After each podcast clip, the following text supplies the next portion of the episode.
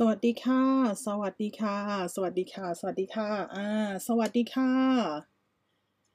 โอ้ยสามทุ่มแล้วสวัสดีค่ะยินดีต้อนรับเข้าสู่แอมเล่าข่าวสวีเดนนะคะเสียงดีไม่เอ่ยอ่าเสียงดีไม่ดีอย่างไรบอกด้วยนะคะดังไปเบาไปนะคะโอเคค่ะวันนี้ค่ะวันเสาร์ที่เก้าเมษายนนะคะอ่ายินดีต้อนรับค่ะสำหรับใครที่เพิ่งเข้ามาเจอไลฟ์นี้นะคะชื่อปาริชาติโอทกานนท์นะคะชื่อเล่นว่าแอมค่ะเป็นคนไทยนะคะที่อยู่ในสวีเดนนะคะแล้วก็เอ่อเป็นคนทำเพจนะคะบน Facebook นะคะแล้วก็มีช่องใน YouTube นะคะแล้วก็เอ่อมี Spotify ด้วยนะคะยินดีต้อนรับทุกๆทุกคนค่ะที่ชื่อว่า สวีดิช โฟร์ ไทย นะคะถ้าใครสนใจในประเทศสวีเดนนะคะแนะนำให้กดติดตามกันได้ในทุกช่องทางเลยนะคะโอเคค่ะก่อนแอมจะไปเล่าข่าวนะคะรอบสัปดาห์กันวันนี้อ่ะยินดีต้อนรับทุกๆคนเรามีสปอนเซอร์เช่นเคยค่ะ Transfer Galaxy นะคะแอปโอนเงินจากประเทศสวีเดนนะคะไปที่ประเทศไทยหรือว่าประเทศอื่นๆก็ได้นะคะบริษัททำงานอยู่ภายใต้การกำกับดูแลของสถาบันตรวจการเงินประเทศสวีเดนนะคะแล้วก็ข้อมูลการโอนเงินของลูกค้าเนี่ยจะบันทึกไว้ด้วยรหัสเก็บความลับนะคะแอปก็ง่ายต่อการใช้งานนะคะแล้วก็บริษัทนี้ยังทำงานร่วมกันกับธนาคารแล้วก็บริษัทจ่ายเงินชั้นนำทั่วโลกนะคะเพื่อให้มั่นใจว่าเงินถึงมือผู้รับแน่นอนค่ะแล้วช่วงนี้นะคะบริษัทนี้ก็ทำการตีตลาดคนไทยในประเทศสวีเดนนะคะดังนั้นเนี่ยเขาก็จะมีเอ่อโปรโมชั่นในช่วงนี้นะคะนั่นก็คือการโอนเงินตอนนี้ไม่มีค่าธรรมเนียมใดๆทั้งสิ้นนะคะเรทดีแล้วก็รวดเร็วเงินเข้าบัญชีที่ไทยนะคะรวดเร็วได้เลยแถมมีแผนกบริการลูกค้าค่ะในกรณีที่เอ่อมีคำถามมีปัญหาใดๆก็ตามสามารถโทรเบอร์กลางแล้วก็กดสี่เพื่อติดต่อพี่เจ้าหน้าที่คนไทยนะคะเมื่อเงินเข้าแล้วก็จะมี เอส เอ็ม เอส ค่ะแจ้งให้ทั้งผู้รับและผู้ส่งได้รับทราบนะคะว่าเงินถึงเรียบร้อยแล้วนะโอเคโอเคตามนั้นนะคะยินดีต้อนรับทุกๆคนนะคะดังนั้นเนี่ยถ้าใครยังไม่ได้เคยลองใช้แอปและอยากลองนะคะก็สามารถที่จะแคปชั่นนะคะตัวของ คิว อาร์ ตรงนี้นะคะได้เลยนะคะหรือไม่ก็จิ้มไปที่ลิงก์ในโพสต์นะคะที่แอมทิ้งลิงก์ไว้ให้นะคะก็จะมีการสนับสนุน สวีดิช โฟร์ ไทย ไปในตัวด้วยนะโอเคอ่าเสียงดีมากๆเลยขอบคุณมากค่ะโอเคถ้างั้นจะได้ไม่มีปัญหากับไมค์นะจ๊ะโอเคค่ะตามนั้นวันนี้ข่าวเยอะมากเยอะกว่าปกติมีทั้งหมดสิบสองข่าวเพราะว่ามีแต่เรื่องที่น่าสนใจแอมก็เลยไม่สามารถจะตัดเรื่องอะไรออกได้เลยนะคะดังนั้นก่อนที่จะมาฟังข่าวรอบสัปดาห์เร็วๆนะคะเราไปดูเอ่อตัวของโฆษณาสามสิบวินาทีเท่านั้นเองนะคะแล้วเดี๋ยวกลับมาฟังข่าวกันเร็วๆน่าจะวันนี้น่าจะประมาณสี่สิบนาทีอาจจะนานกว่าเดิมหน่อยนะคะเพราะว่าข่าวเยอะมากจริงๆแต่ว่าน่าสนใจทั้งนั้นเลยนะโอเคเดี๋ยวกลับมาเจอกันจ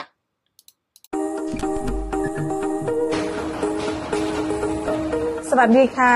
โรสค่ะเราได้อยู่สวีเดนมามากกว่ายี่สิบปี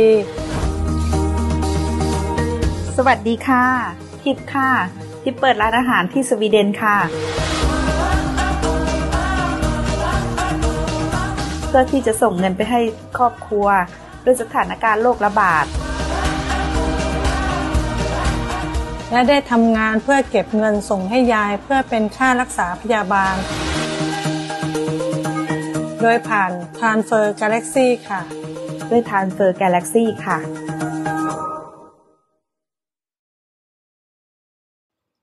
โอเคค่ะอ่ะยินดีต้อนรับกลับมาอีกครั้งกับเล่าแอมเล่าข่าวสวีเดนนะคะอย่างที่บอกนะคะว่าวันนี้นี่ข่าวเยอะพอสมควรเลยนะดังนั้นเราจะไปเริ่มฟังข่าวกันเลยนะจ๊ะที่มาของข่าวค่ะมาจากสองแหล่งเช่นเคยนะคะนั่นก็คือ เอส วี ที ไนห์เฮเตอร์ หรือว่าสถานีโทรทัศน์แห่งชาติประเทศสวีเดนนะคะแล้วก็อีกแหล่งหนึ่งก็จะเป็นภาษา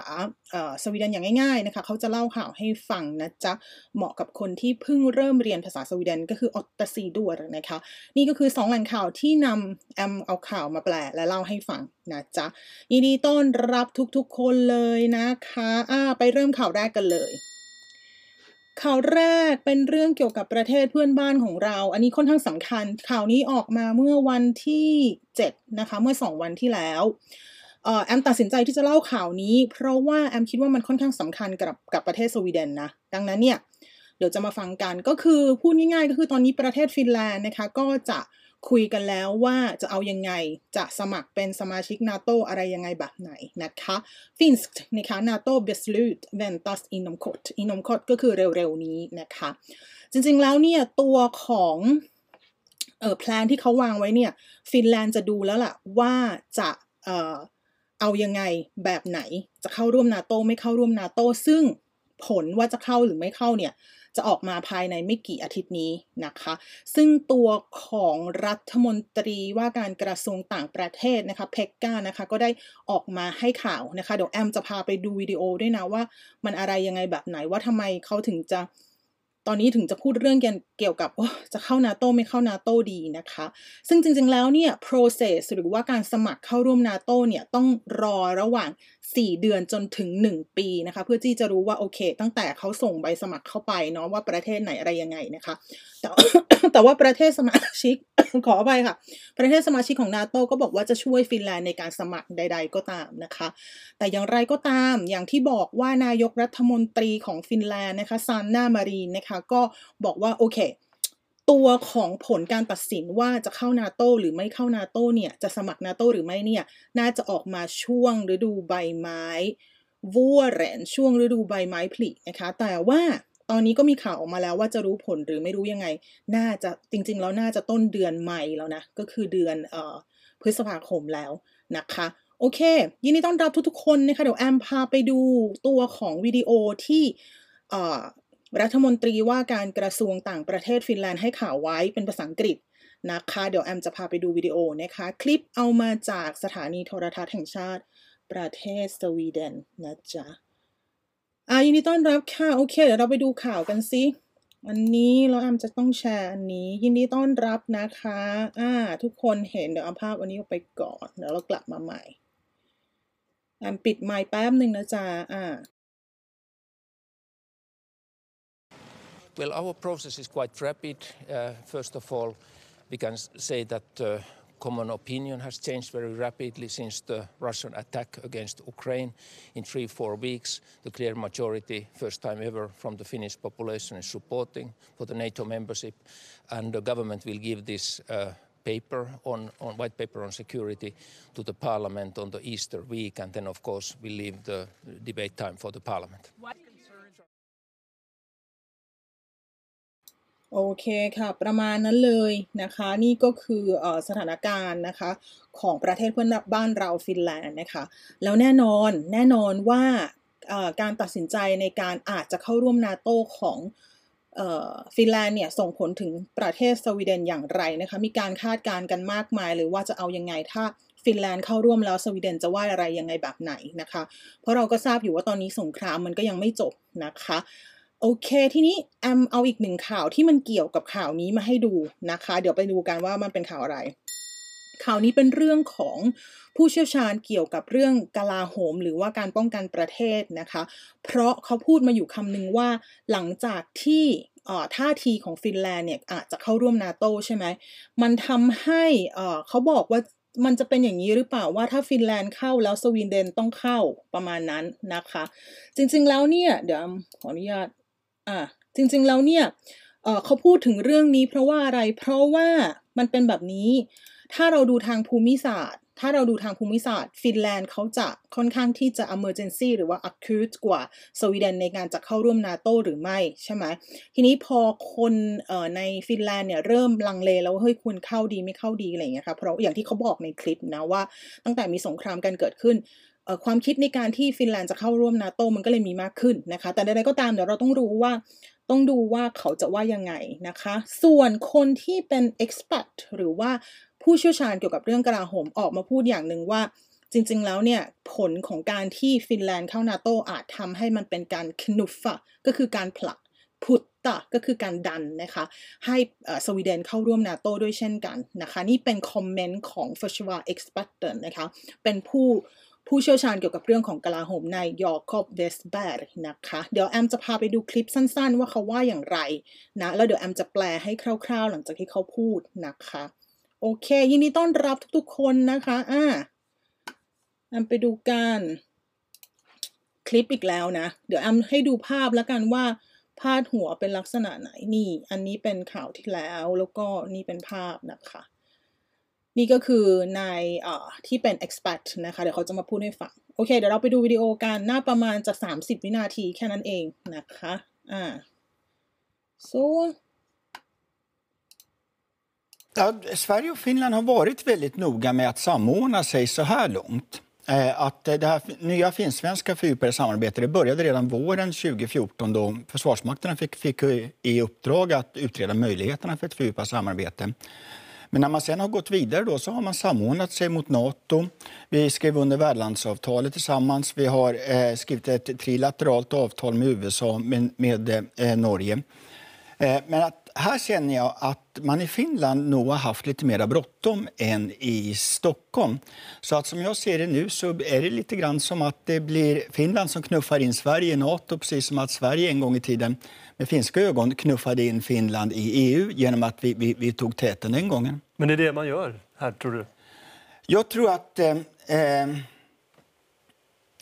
Det, det, det, det, det, det är precis som, som, eh, som man säger då, att den här frågan måste tänkas igenom ordentligt. Men att eh, om Sverige ska stå ensamt kvar som alliansfri stat i Östersjön så kommer vi i ett väldigt utsatt eh, läge. Mm. ประมาณนั้นแปลให้คร่าวๆนะคะก็คือว่าอย่างนี้เขาก็ถามว่าเขาก็พูดประมาณว่าโอเคถ้าเอ่อฟินแลนด์เข้าร่วม NATO เนี่ยมันก็จะส่งผลเหมือนมันจะผลักให้สวีเดนเข้าร่วม NATO ด้วยนะคะเหมือนตอนที่สวีเดนเข้าร่วมเป็นสมาชิกสหภาพ อี ยู ก็เป็นตัวผลักดันให้ฟินแลนด์เข้าร่วมเป็นสมาชิกสหภาพ อี ยู เหมือนกัน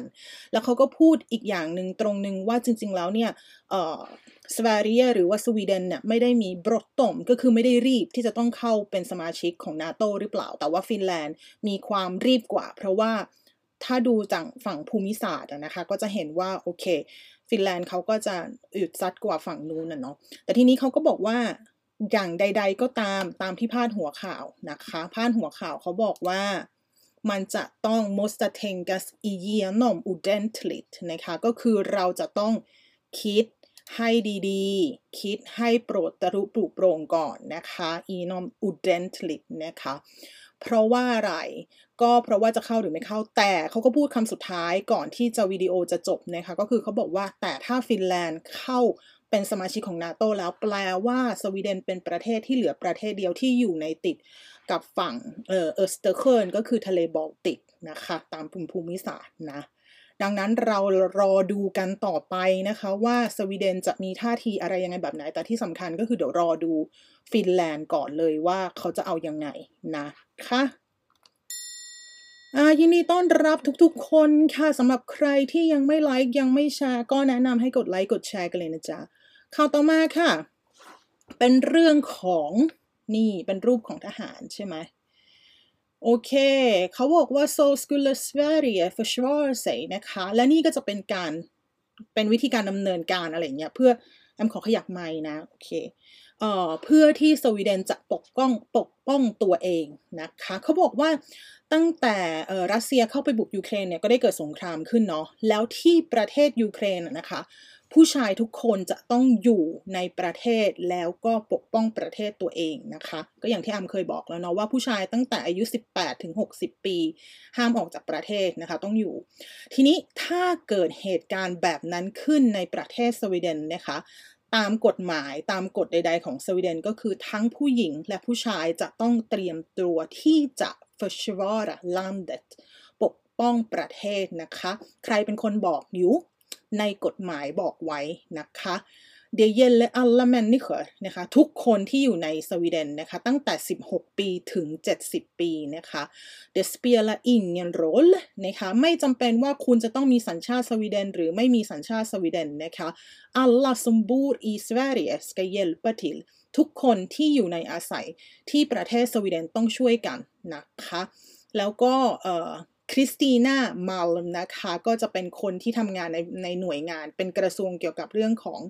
เอ่อหน้าที่แล้วก็อะไรต่างๆเกี่ยวกับเรื่องฟุชวอร์หรือว่ากลาโหมบอกว่า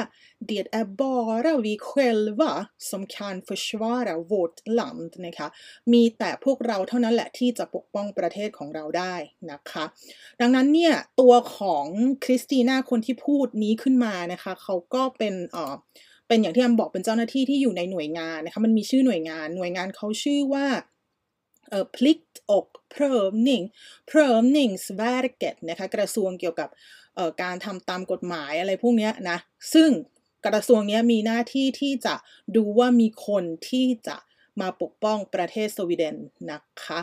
และก็ยังบอกอีกว่าเอ่อแต่ละคนสามารถปกป้องประเทศได้ในรูปแบบต่างๆกันส่วนหนึ่งแน่นอนว่าเป็นทหารเนาะแล้วก็ถือปืนอะไรอย่างที่เราทราบนะคะ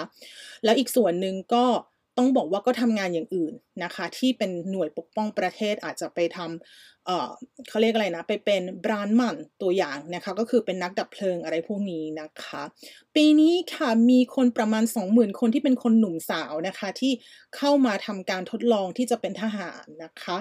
six thousand of them หกพัน คนได้ถูกเลือกนะคะที่จะให้มาเป็นทหารแล้วแล้วก็ไปแทรนน่ะไปฝึกอยู่นะคะก็คือเป็นการทำแบนพลิกนะคะก็คือทำเหมือนเขาเรียกอะไรนะเหมือนเกณฑ์ทหารบ้านเราอ่ะอืมประมาณนั้นนะคะส่วนคนอื่นก็สามารถทำได้ในในในฐานะซีวิลนะคะก็คือคนปกติทั่วไปนี่แหละก็คือทำอะไรเช่นอย่างที่บอกว่าทำอาชีพอื่นๆในสังคมที่มันสำคัญนะคะหนึ่งอาชีพที่ผมพูดไปเมื่อกี้ก็คือเป็นนักดับเพลิงซึ่งจะต้องสำคัญมากๆเลยเวลาที่เกิดสงครามขึ้นนะคะดังนั้นมันจะมีคำอยู่คำหนึ่งว่า hela systemet ระบบทั้งระบบนะคะที่จะดูว่าประเทศสวีเดนจะต้องมาทำการ defense หรือว่าปกป้องประเทศอย่างไรนะคะมันมีคำอยู่คำหนึ่งที่เขาเรียกว่า total försvaret นะคะก็คือการเอ่อป้องกันประเทศขั้นสูงสุดนะคะทั้งหมดรวมโดยรวมนะคะ total นะคะ helt นะคะประมาณนั้นนะจ๊ะโอเคนี่ก็เป็นอีกหนึ่งข่าวค่ะอ่าไปกันต่อข่าวต่อมาก็เป็นการรำลึกถึงเหตุการณ์ที่เกิดขึ้นเมื่อห้าปีที่แล้วสำหรับคนที่อยู่ในสต็อกโฮล์มที่มาสวีเดนแล้วก็จะทราบว่าข่าวนี้เป็นข่าวที่น่าสะเทือนใจมากนะคะเมื่อห้าปีที่แล้วก็มีการก่อการร้ายกันเกิดขึ้นที่กลางกรุงสต็อกโฮล์มนะคะที่ถนนดรอตนิงกอตันนะคะก็คือกลางเมืองเลยช้อปปิ้งมอลล์เลยนะคะเมื่อวันที่เจ็ดเมษายนนะคะเมื่อห้าปีที่แล้วนะคะผู้ก่อเหตุนะคะก็เป็นชายนะคะมาจากอุซเบกิสถานนะคะแล้วก็จะต้องถูกส่งออกนอกประเทศนะคะชายคนนี้ค่ะทำการขโมยรถเอ่อรถเอ่อลักซ์บิลรถบรรทุกกันนะคะแล้วก็พยายามที่จะไปชนคนตายหรือฆ่าหรือก็คือก่อการร้ายนะคะเขาเอ่ออะไรนั่นอะไรขับเข้าไปในถนนตรงดรอตนิงกอตันเลยนะคะแล้วก็เชอร์เออร์เวอร์ก็คือขับรถชนขับรถเชอร์เออร์เวอร์ดอมนะคะซึ่งเหตุการณ์นี้ก็น่าสะเทือนใจมากนะคะห้าปีที่แล้วแอมจำได้แอมนั่งทำนั่งทำงานอยู่ที่ทำงานนี่แหละค่ะแล้วก็เห็นข่าวกระเด้งขึ้นมาจากเอ่อ บี บี ซี มั้งแล้วแอมก็เอ๊ะสต็อกโฮล์มอะไรก็มันก็ไม่แน่ใจมันคิดว่าเนาะมันจะเกิดขึ้นนะคะแต่ใดๆก็ตามค่ะเป็นผลให้มีคนทั้งหมดห้าคนนะคะที่เสียชีวิตจากเหตุการณ์ครั้งนี้นะคะแล้วหนึ่งในนั้นก็เป็นเด็กผู้หญิงนะคะซึ่งมีอายุเพียงแค่สิบเอ็ดปีเท่านั้นนะคะแล้วก็มีผู้ได้รับบาดเจ็บจากเหตุการณ์นี้ทั้งหมดเอ่อมากกว่าสิบคนนะคะมากกว่าสิบคนนะคะแล้วก็ต้องบอกว่าเอ่อชายคนนี้นะคะชื่อนายรักมัตอาคิโลฟนะคะซึ่งก็อืมก็ต้องถูกเนรเทศออกไปจากประเทศอ่ะนะคะแล้วชายคนนี้ก็มีคอนแทคนะคะกับตัวของกลุ่มก่อการร้ายนะคะ อี เอส นะคะก่อนที่จะเอ่อก่อเหตุครั้งนี้นะคะตัวของผลที่ได้รับก็คือ livstidsfängelse ค่ะก็คือการจำคุกตลอดชีวิตนะคะแล้วก็เอ่อด้วยข้อหา terrorist brott นะคะข้อหาอาชญากรรมการก่อการร้ายนะคะแล้วตอนนี้เราก็จะเห็นเอ่อที่ภาพเห็นไหมที่เป็นตัวสิงโตถ้าใครที่อยู่สต็อกโฮล์มจะเห็นว่าตัวถนนเขาจะมีเจ้าสิงโตนะก็จะมีตัวซีเมนต์ที่เป็นสิงโตนอนอยู่ตรงนั้นนะคะก็เป็นตรงนั้นที่เหตุการณ์ได้เกิดขึ้นนะคะโอเคเอ่อใดๆก็ตามเขาบอกว่าตัวของสิงโตอ่ะมันไม่หนักพอที่จะกั้นตัวรถบรรทุกให้ขับเข้ามาได้นะคะเพราะว่ารถบรรทุกคันใหญ่เนาะเขาก็ขับเข้ามานะคะก็เรียกว่าเอ่ออืมเอ่อแอมเห็นข่าวตอนนั้นเจ้าหญิงเนาะวิกตอเรียกับ สามีก็ได้ไปวางดอกไม้ด้วยนะคะเมื่อสองวันที่แล้วเพื่อรำลึกถึงการสูญเสียนะคะแล้วก็เหตุการณ์ที่เกิดขึ้นนะคะเป็นประมาณนี้จ้ะกับอีกหนึ่งข่าวในรอบสัปดาห์นี้นะคะอ่าโอเคค่ะอ่าโอเคไปกันต่อจะไปกันต่อไปกันต่อข่าวต่อมายังไม่หมดข่าวเยอะมากไปเรื่อยๆนะคะทราบหรือไม่ว่าผู้ลี้ภัยที่มาจากประเทศอื่นที่เข้ามาในประเทศสวีเดนนะคะได้รับเงินช่วยเหลือต่อวันนะคะเจ็ดสิบเอ็ด kronor om dagen เจ็ดสิบเอ็ด โครนต่อวันนะคะผู้ใหญ่หนึ่งคนนะคะที่หนีสงครามแล้วก็มาถึงประเทศสวีเดนเนี่ยจะได้รับเงินช่วยเหลือวันละเจ็ดสิบเอ็ดโครนนะคะ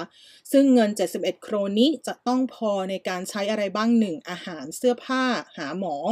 ยารักษาโรคแล้วก็อย่างอื่นอีกมากมายเลยนะจ๊ะ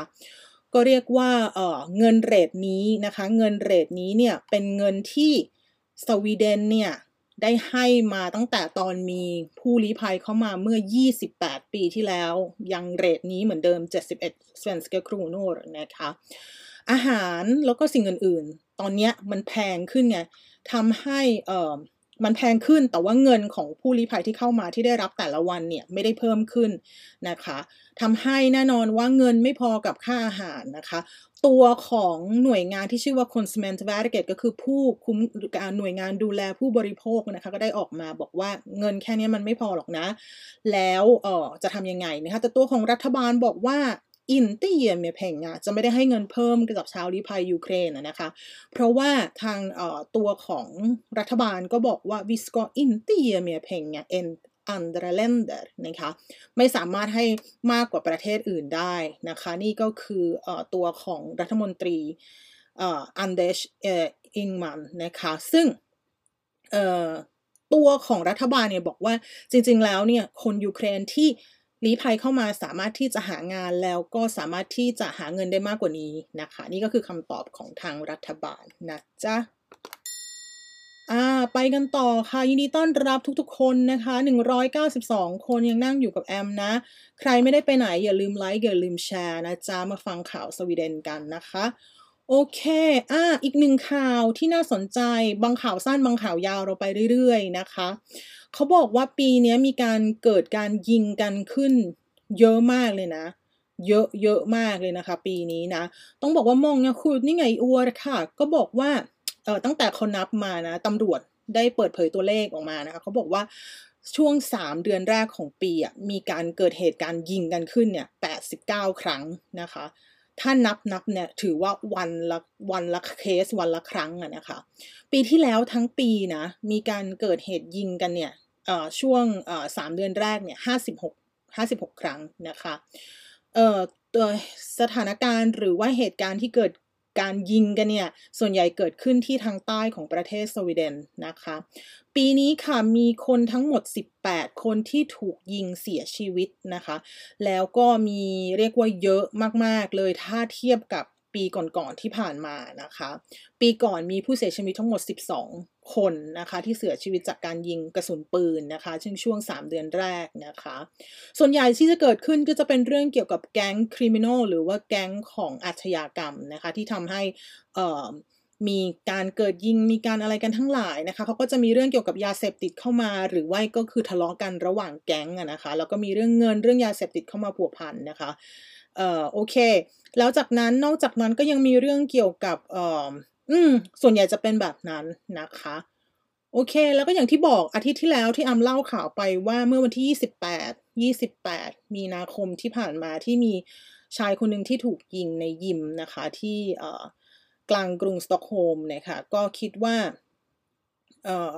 เหมือนกันก็คือว่าคนที่มายิงน่าจะยิงอีกคนนึงแต่ยิงผิดคนแล้วก็เป็นเรื่องของแก๊งคริมินอลนะคะประมาณนั้นนะจ๊ะอ่าขอบคุณค่ะไปกันต่อไปกันต่อไปกันต่อ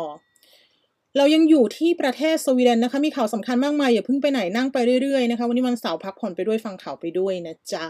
เขาบอกว่าสวีเดนค่ะทำการ skicka ut tre ryssar นะคะประเทศสวีเดน ได้ทำการเขาเรียกอะไรในประเทศเขาเรียกว่าส่งนะคะคนรัสเซียนะคะกลับประเทศรัสเซียไปทั้งหมดสามคนนะคะอันนี้เป็นข่าวช่วงกลางอาทิตย์นะคะเขาบอกว่าเขาทำการเอ่อคนรัสเซียสามคนนี้ถูกอูดวีซ่าเลยก็คือถูกให้ออกจากประเทศนะคะเพราะว่า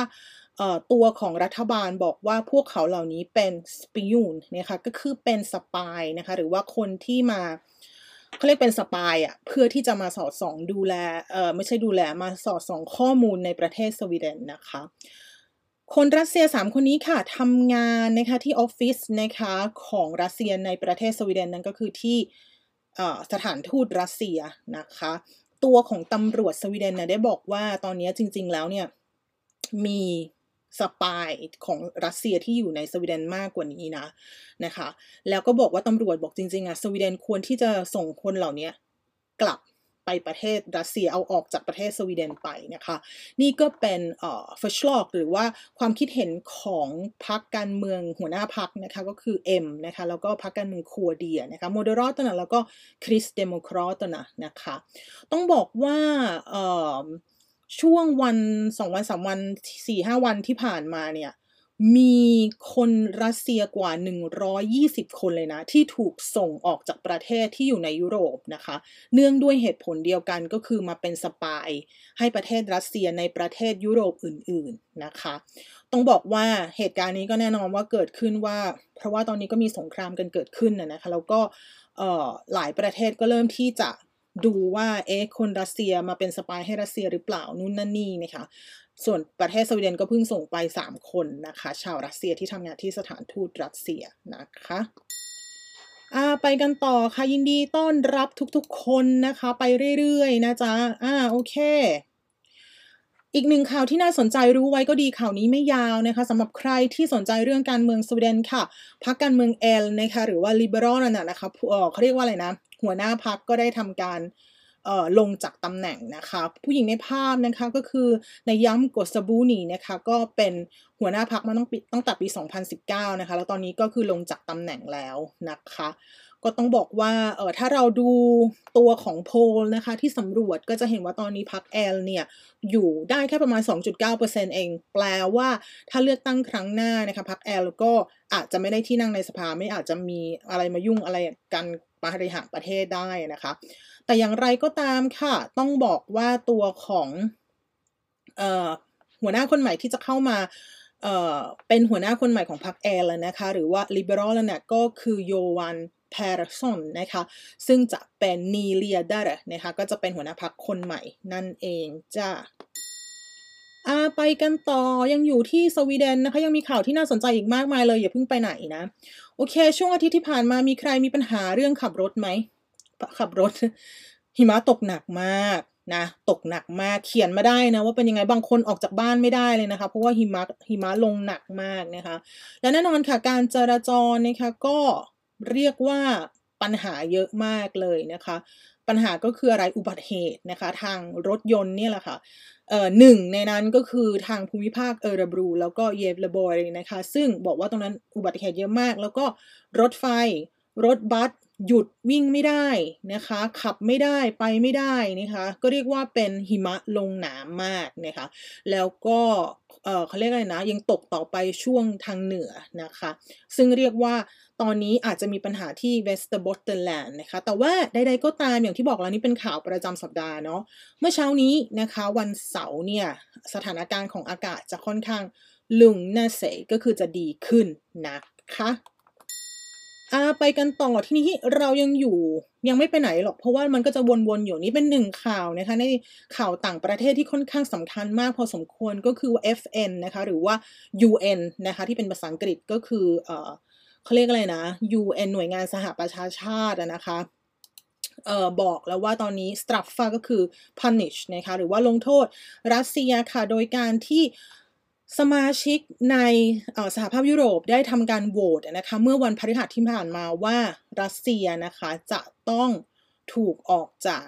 ยู เอ็น นะคะในแง่ของสิทธิมนุษยชนนะคะเพราะว่าไปก่อเหตุหรือว่าเข้าไปทำสงครามที่ยูเครนนะคะแต่ประเด็นก็คือมันไม่ใช่แค่นั้นเพราะเขามี bevis ค่ะมีหลักฐานว่าประเทศรัสเซียเนี่ยได้ทำการ brutit mot krigets lagar นะคะได้ทำการ เอ่อ เขาเรียกอะไรได้ทำการไม่ทำปฏิบัติตามกฎหมายของกฎหมายสงครามอะค่ะเพราะว่าอะไรเพราะว่าทหารรัสเซียเนี่ยได้ฆ่าซิวิเลียนหรือว่าคนปกติประชาชนปกติอะนะคะที่ไม่ใช่ทหารก็คือไปฆ่าคนปกติแล้วก็ไปบอมบ้านนะคะแล้วก็ที่อยู่อาศัยต่างๆนะคะทำให้ตอนนี้นะคะก็ทาง เอฟ เอ็น หรือว่า ยู เอ็น เนี่ยนะที่เขาเรียกเนี่ยค่ะบอกว่ารัสเซียจะไม่ได้อยู่ในกลุ่มมันมีกลุ่มเนาะใน เอฟ เอ็น หรือว่าในใน ยู เอ็น น่ะนะคะมันก็จะมีกลุ่มที่สำคัญสำคัญหลายๆอย่างแล้วหนึ่งในกลุ่มนั้นก็คือเป็นการทำงานเกี่ยวกับเรื่องของ Men's Legal Rettigheter ก็คือสิทธิมนุษยชนทั้งหลายนะคะซึ่งประเทศรัสเซียก็ถูกโหวตให้ออกไปนะคะการโหวตบอกว่า เก้าสิบสาม ประเทศนะคะรัสเซียนะคะก็คืออืมจะให้รัสเซียออกนะนะคะยี่สิบสี่ประเทศโหวตไม่ไม่ให้ออกแล้วก็ห้าสิบแปดประเทศนะคะไม่โหวตเลยไม่ออกเสียงนะคะต้องบอกว่าอันนี้เป็นเรื่องที่สำคัญพอสมควรนะเพราะว่าเบวีสหรือว่าสิ่งที่เขาได้จากการเข้าไปเก็บข้อมูลนะคะก็จะบอกว่าตอนนี้เนี่ยเขาได้เห็นว่าตัวของประเทศรัสเซียเนี่ยได้เข้าไปทำการถล่มโรงพยาบาลนะคะแล้วก็รถพยาบาลนะคะซึ่งการถล่มเหล่านี้เกิดขึ้นมากกว่าหนึ่งร้อยครั้งตั้งแต่สงครามเริ่มขึ้นนะคะซึ่งจริงๆแล้วเนี่ยตามหลักเขาเรียกว่าเอ่อเขาเรียกว่า war crime นะคะก็คือเอ่อ brott นะคะ mot krigets lagar นะคะต้องบอกว่าตอนนี้ก็คือก็อย่างที่เห็นนะคะแล้วแอมจะบอกนิดนึงอันนี้ไม่เกี่ยวกับข่าวนะก็คือว่าพอทุกครั้งที่อ่านข่าวที่เป็นสงครามของรัสเซียกับเอ่อยูเครนพักหลังๆมานี่แอมดาวพอสมควรเลยนะคะดังนั้นทำไมแอมถึงไม่ได้มาเล่าอัปเดตเพราะว่าอ่านเองก็แบบค่อนข้างที่จะ depress พอสมควรนะคะเพราะว่าเราเห็นภาพเราเห็นความสูญเสียแล้วก็มีการเอ่อมันหลายอย่างมากแอมก็เลยคิดว่าบางที energy อย่างนี้เราอาจจะไม่ต้องเอามาเล่าก็ได้เพราะคิดว่าหลายๆคนอาจจะเจอในฟีดตัวเองหรือว่าใน Facebook นะคะข่าวภาษาไทยนะคะมีทั้งเรื่องเกี่ยวกับภาพที่เขาไปเก็บภาพมาได้มีคนตายกาดกลาดเกลื่อนนะคะแล้วก็ผู้ผู้บริสุทธิ์อะไรอย่างเงี้ยมีการถูกผู้หญิงถูกข่มขืนอะไรมากมายคือมันมันเป็นอะไรที่น่าเศร้าใจมากนะคะยังไงก็ตามก็ขอให้สงครามจบไวๆนะจ๊ะเพราะว่ามันไม่ดีต่อใครเลยนะคะอ่าต่อมามาถึงข่าวสำหรับใครมีลูกเล็กเด็กแดงนะคะอ่ามาฟังนี้เลยเขาบอกว่าไอ้เจ้าตัวไข่เนี่ยไข่ที่เป็นเอ่อช็อกโกแลตเนี่ยสมิกตะมีการแพร่กระจายของเชื้อโรคค่ะเขาบอกว่า Kinder Egg นะคะ Kinder Egg เนี่ยไอตัวที่มันเปิดแกะออกมาแล้วมันจะมีของเล่นอยู่ข้างในนะคะเป็นช็อกโกแลตกลมๆเป็นไข่เนาะก็เรียกว่าเป็นขนมที่ป๊อปปูล่ามากนะคะได้รับนิยมได้รับความนิยมทั่วโลกเลยนะคะที่บอกเนาะเปิดออกมาแล้วก็เป็นไข่นะคะแต่ว่าตอนนี้ค่ะมีหลายๆประเทศเลยนะคะหน่วยงานที่ออกมาเตือนนะคะก็คือบอกว่าเฮ้ยไอ้ไข่พวกนี้เจอมีตัวของ Salmonella นะคะเป็นแบคทีเรีย Salmonella นะคะซึ่งทำให้มนุษย์หรือว่าคนเนี่ยมีอาการท้องเสียมากคุยกันนะคะท้องเสียนะจ๊ะตอนนี้ค่ะต้องบอกว่าหลายๆประเทศมีผู้ที่ป่วยนะคะได้รับตัวของ Salmonella เนี่ยหนึ่งร้อยสามสิบสี่คนจากเจ้าตัว Kinder Egg เนี่ยนะคะหรือว่าขนมที่บริษัทที่เขาทำ Kinder Egg ก็คือ Ferrero นะคะ Ferrero นะคะที่เป็นคนผลิตนะต้องบอกว่าหลายๆคนค่ะป่วยนะแล้วคนส่วนใหญ่ที่ป่วยเป็นเด็กอายุต่ำกว่าสิบปีนะคะดังนั้นเนี่ยพอกลับมาดูที่ประเทศสวีเดนนะคะเราเจอทั้งหมดสี่เคสนะคะสี่รายนะคะที่ป่วยนะคะตัวของเอ่อไข่เนี่ยตัวของเจ้าขนมตัวนี้นะคะแล้วก็ขนมอื่นๆที่ผลิตจากโรงงานเดียวกันในเบลเยียมนะคะก็เป็นเอ่อเบลเยียมที่อยู่ภายใต้การดูแลของ Ferrero นะคะก็จะเป็นบริษัทที่ทำอันนี้มีโรงงานในเบลเยียมนะคะก็หยุดค่ะ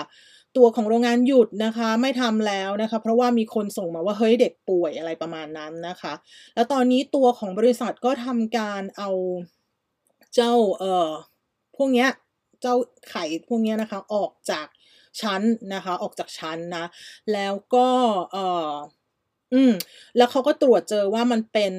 มันน่าจะเป็นช่วงแบชก็คือเขาทำมาเป็นล็อตเป็นล็อตเป็นล็อตระหว่างที่มีวันที่เป็นวันพิเศษที่เขาดูว่าน่าจะเป็นวันนี้วันนี้อะไรอย่างเงี้ยนะคะดังนั้นเนี่ยสำหรับใครที่ให้ลูกทานจะบอกว่าหยุดอย่าเพิ่งให้ลูกทานนะ ก็คือหยุดก่อนนะคะหยุดก่อนหยุดก่อนหยุดก่อนนะคะแล้วก็เอ่อให้ดูลูกเราว่าลูกเราป่วยหรือเปล่าอะไรยังไงนะจ๊ะ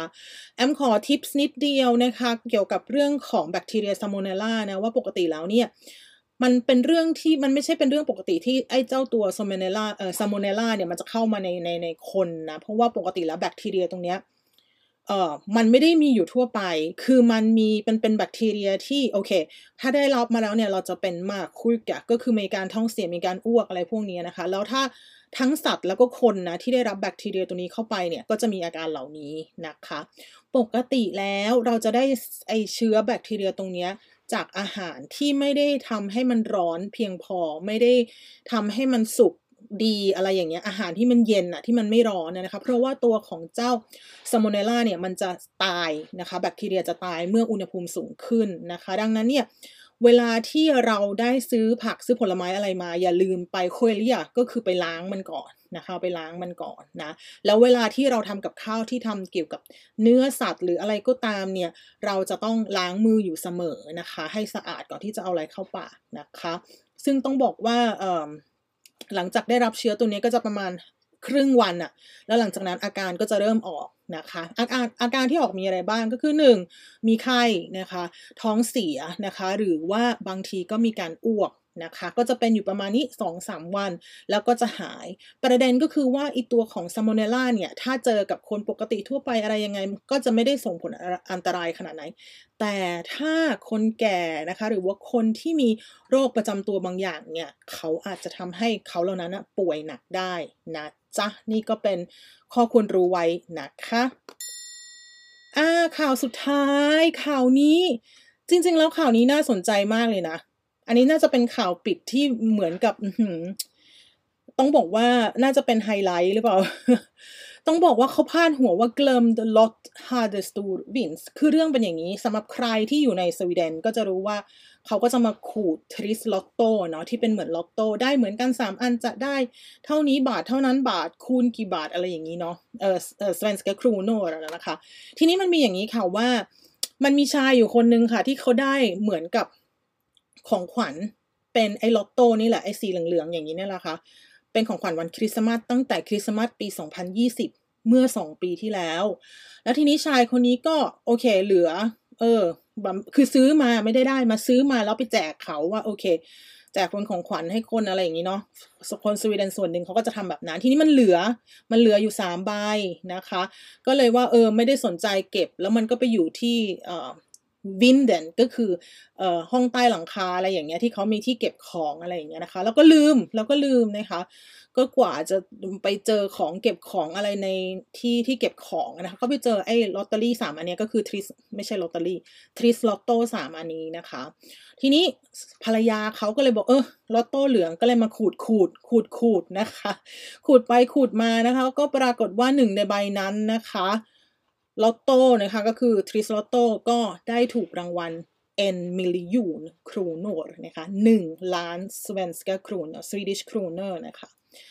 ก็ต้องบอกว่าชายคนนี้นะคะก็บอกว่าภรรยาก็ช็อกสิช็อกไปสิขณะที่กำลังกำลังกำลังขูดขูดอยู่นะคะแล้วคุณภรรยาเนี่ยก็ให้สามีบอกว่าเธอมาช่วยเช็คอีกรอบสิว่าว่าฉันตาฝาดไปหรือเปล่าอะไรอย่างเงี้ยนะคะปรากฏว่าสามีก็ดูแล้วก็บอกว่าเออว่ะล้านหนึ่งจริงๆนะคะก็เลยต้องบอกว่าตายตายตายดีนะว่าเมียไปเจอลอตโต้หูนแล้วนึกภาพเราอะลืมลอตโต้ล้านหนึ่งอะแบบโอ้โหนะเขาบอกว่าเงินที่ได้มานะคะก็จะเอาไปซ่อมบ้านนะคะแล้วก็เออเวลาคนที่เขาชนะหรือว่าเขาไม่ใช่ชนะสิเขาเรียกว่าถูกหวยถูกอะไรแบบนี้เขาจะสามารถที่จะเก็บเป็นความลับก็ได้ว่าไม่บอกใครว่าเขาเชื่ออะไรบางอย่างแบบไหนหรือว่าบางคนอาจจะบอกก็ได้แล้วแต่นะคะมีสิทธิ์ตามนั้นนะจ๊ะแต่ว่าสามีภรรยาคู่นี้บอกว่าขออนุญาตไม่บอกละกันว่าชื่ออะไรนะคะแต่ว่าเขาอยู่ในเขตใกล้ๆกับโอเรนะคะก็คือทางเหนือของสวีเดนที่คนก็ชอบไปเล่นสกีกันตอนนั้นน่ะนะคะต้องบอกว่าที่ประเทศสวีเดนเนี่ยมีคนซื้อลอตโต้ที่เขาเรียกเนี่ยค่ะมากมายเลยนะคะต้องบอกว่าเอ่อไอ้เอ่อที่เขาถูกรางวัลก็คือตามในภาพที่ชื่อว่าทริสนะคะไอ้ตัวเหลืองๆตัวนั้นน่ะนะคะเอ่อบริษัทที่ขายลอตโต้นะคะก็แน่นอนก็คือ Svenska Spel นะคะก็จะเป็นเอ่อบริษัทเกี่ยวกับ ออนไลน์พนันอะไรต่างๆแต่ว่าเป็นของรัฐนะคะซึ่งเป็นคนที่ขายนะคะแต่ละปีแต่ละปีนะคะก็จะมีการขายเจ้าลอตโต้พวกนี้ทั้งหมดที่เป็นทริสลอตโต้ที่เขาเรียกกันสีเหลืองๆนะคะทั้งหมดก็ประมาณหนึ่งร้อยล้านใบนะคะต้องบอกว่าถ้าสำหรับใครที่เคยซื้อบางทีเราก็ไม่ถูกเลยใช่ไหมก็ขูดขูดไม่ถูกเลยนะคะแล้วก็บอกว่าคนส่วนใหญ่เนี่ยต้องบอกว่าเอ่อซื้อมาหนึ่งในห้าใบปกติจะถูกนะคะแล้วก็เวลาที่ถูกทีนึงก็สามสิบ หกสิบอะไรอย่างเงี้ยนะคะส่วนใหญ่คนที่จะถูกก็อยู่ที่ประมาณหกสิบ svenska kronor นะจ๊ะอ่าโอเคข่าวหมดแล้วค่ะแล้วก็ที่มาของข่าวนะคะจาก เอส วี ที นะคะแล้วก็ออตตาซีดัวนะคะวันนี้ก็ต้องบอกว่าสี่สิบนาทีกว่าๆนะคะแล้วก็ตามนั้นเลยนะจ๊ะโอ้ยตื่นเต้นจังเลยเวลาเห็นใครอะไรแบบว่าถูกหวยถูกอะไรแล้วเราก็ดีใจกับเขาเนาะเราขูดกันตาเหลือกนะบางทีนั่งแบบโอ้ยไม่ได้เลยอะไรเงี้ยอาจ่าบุญมีบุญมีวาสนาของอย่างนี้แข่งกันไม่ได้เนาะแข่งกันไม่ได้นะจ๊ะโอเคอำไปแล้วขอบคุณสำหรับการติดตามนะคะแล้วก็ใครที่อยากที่จะให้เพื่อนๆได้รับข่าวสารเหมือนกันนะคะหรือว่าเก็บไว้ดูเองพรุ่งนี้เก็บไว้ดูเองเวลาที่จะขับรถไปทำงานหรือว่าฟังไปอย่างเดียวบนรถไฟรถบัสนะคะก็อย่าลืมนะคะ สวีดิช โฟร์ไทย ค่ะอย่าลืมไลค์อย่าลืมแชร์นะคะแล้วก็ทุกๆไลค์ทุกๆคอมเมนต์ทุกๆหัวใจที่ส่งมาให้นะคะแอมเข้าไปอ่านเข้าไปดูเพราะมันเป็นกำลังใจอย่างมากๆให้คนทำงานอย่างแอมนะคะหรือว่าหลายๆคนที่ออกมาทำอะไรดีๆให้กับคนไทยในสวีเดนเนี่ยมีแรงที่จะทำต่อไปนะคะโอเคพักผ่อนนอนหลับนะคะแล้วก็เอ่อมีเวลาพักอีกหนึ่งวันสำหรับใครที่ไม่ได้ทำงานวันอาทิตย์นะคะแล้วก็วันจันทร์เรากลับมาทำงานกันต่อนะคะแล้วก็อย่าลืมรักษาระยะห่างนะคะไปรับวัคซีนให้เรียบร้อยนะสำหรับใครที่ยังไม่ได้ไปรับเข็มสามนะคะสำหรับใครที่อายุมากนะคะเข็มสี่ก็ไปรับได้แล้วนะจ๊ะโอเคขอบคุณสำหรับการติดตามค่ะอย่าลืมไลค์อย่าลืมแชร์นะคะเป็นกำลังใจให้กันต่อไปนะคะพักผ่อนค่ะวันนี้อำไปแล้วค่ะสวัสดีค่ะ